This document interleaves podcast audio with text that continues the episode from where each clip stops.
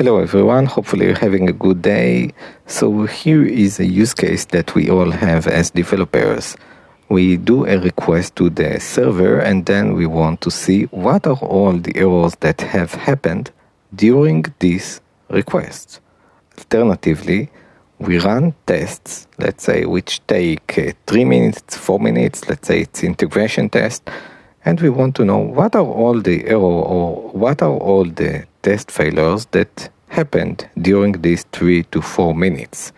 What are our options? Our options are to start with a clean log file, delete the log file, or remember the start time of running the integration test and then filter uh, all the failing tests. Let's say we do a grep on fail, capital letters, on the log file. Problem is that we need to know at which time did we start the test or delete the log file and then run the test and then do a grep on the log file. Is there a faster, better, more convenient way in Mac that could help us in so many other use cases? The answer is yes. So I like to use the terminal, I like to use the terminal inside IntelliJ because I can open multiple tabs, see the code, run commands on the command line. So let's say I have the code. I'm now running the tests on one terminal uh, pane on IntelliJ. On the other pane, I tail the log file. You can do this from uh, the terminal. Uh, it doesn't matter from IntelliJ or terminal. I just like the terminal inside IntelliJ because I don't need to switch windows. So I tell the log file during the running of the test. I first hit Command K to clean up the screen of the terminal of printing the log file, tailing the log file. I run the test. We wait three to four minutes, let's say, for the test to complete, but this is a specific use case. You can use it in any other use case. And then I have all the log file, all the log lines that happened during the running of the tests. Now I want to filter all the log lines that had fail capital letters in the uh, log. So I could go to the log file, find the start time, find the end time, or delete the log file and then grep on it. But you see, it's a process. I want something quick. So what I do is Control A or Command A on the log lines that were printed during the test. Command C, copy it to clipboard.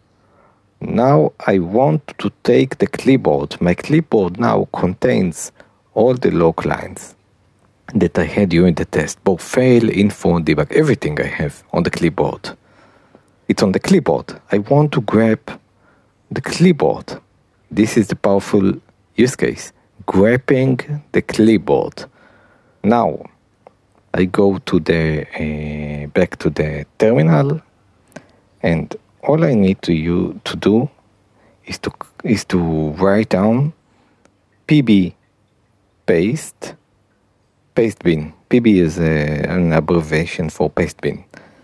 So in Mac, PB paste pipe grep fail and enter lo and behold we have just uh, grepped the clipboard this is so powerful this means and we get let's say the six lines of the failing uh, tests so, so, so powerful. This means we can take basically any uh, file, be it a JAF file or any text, copy it to the clipboard with Command C, go to the terminal, and then hit pb paste pipe whatever command we want, be it awk, sed, grep, no need to tail file, no need to write echo something. All we need to do is to use the pb paste command to paste the clipboard into the terminal and then pipe grep whatever we want, error, fail, uh, info. So, and wh- why is it so important? Because we do as program- programmers copy and paste absolutely all the times you we all the time do copy and paste what if i had a super powerful tool to work on my pastes what if I could copy anything and run run all the terminal bash command line commands on it?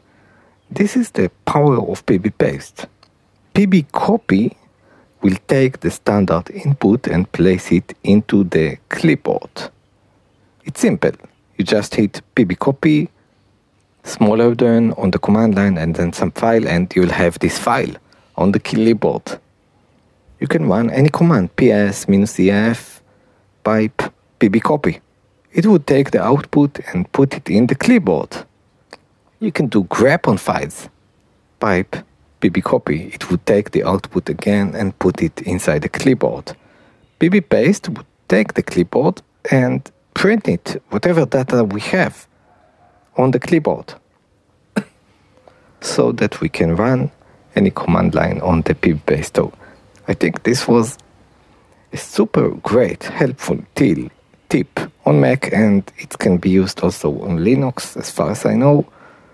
But for Mac, you want to run some command line, a bit grep or something or text processing on your clipboard, just use pb paste. You want to take the output of commands, this is something less that I do, use pb copy. So this was pb copy and pb paste and filtering log files and filtering or replacing text and manipulating text through the command line on the clipboard on the Mac. Thank you, uh, guys, for listening and see you next time.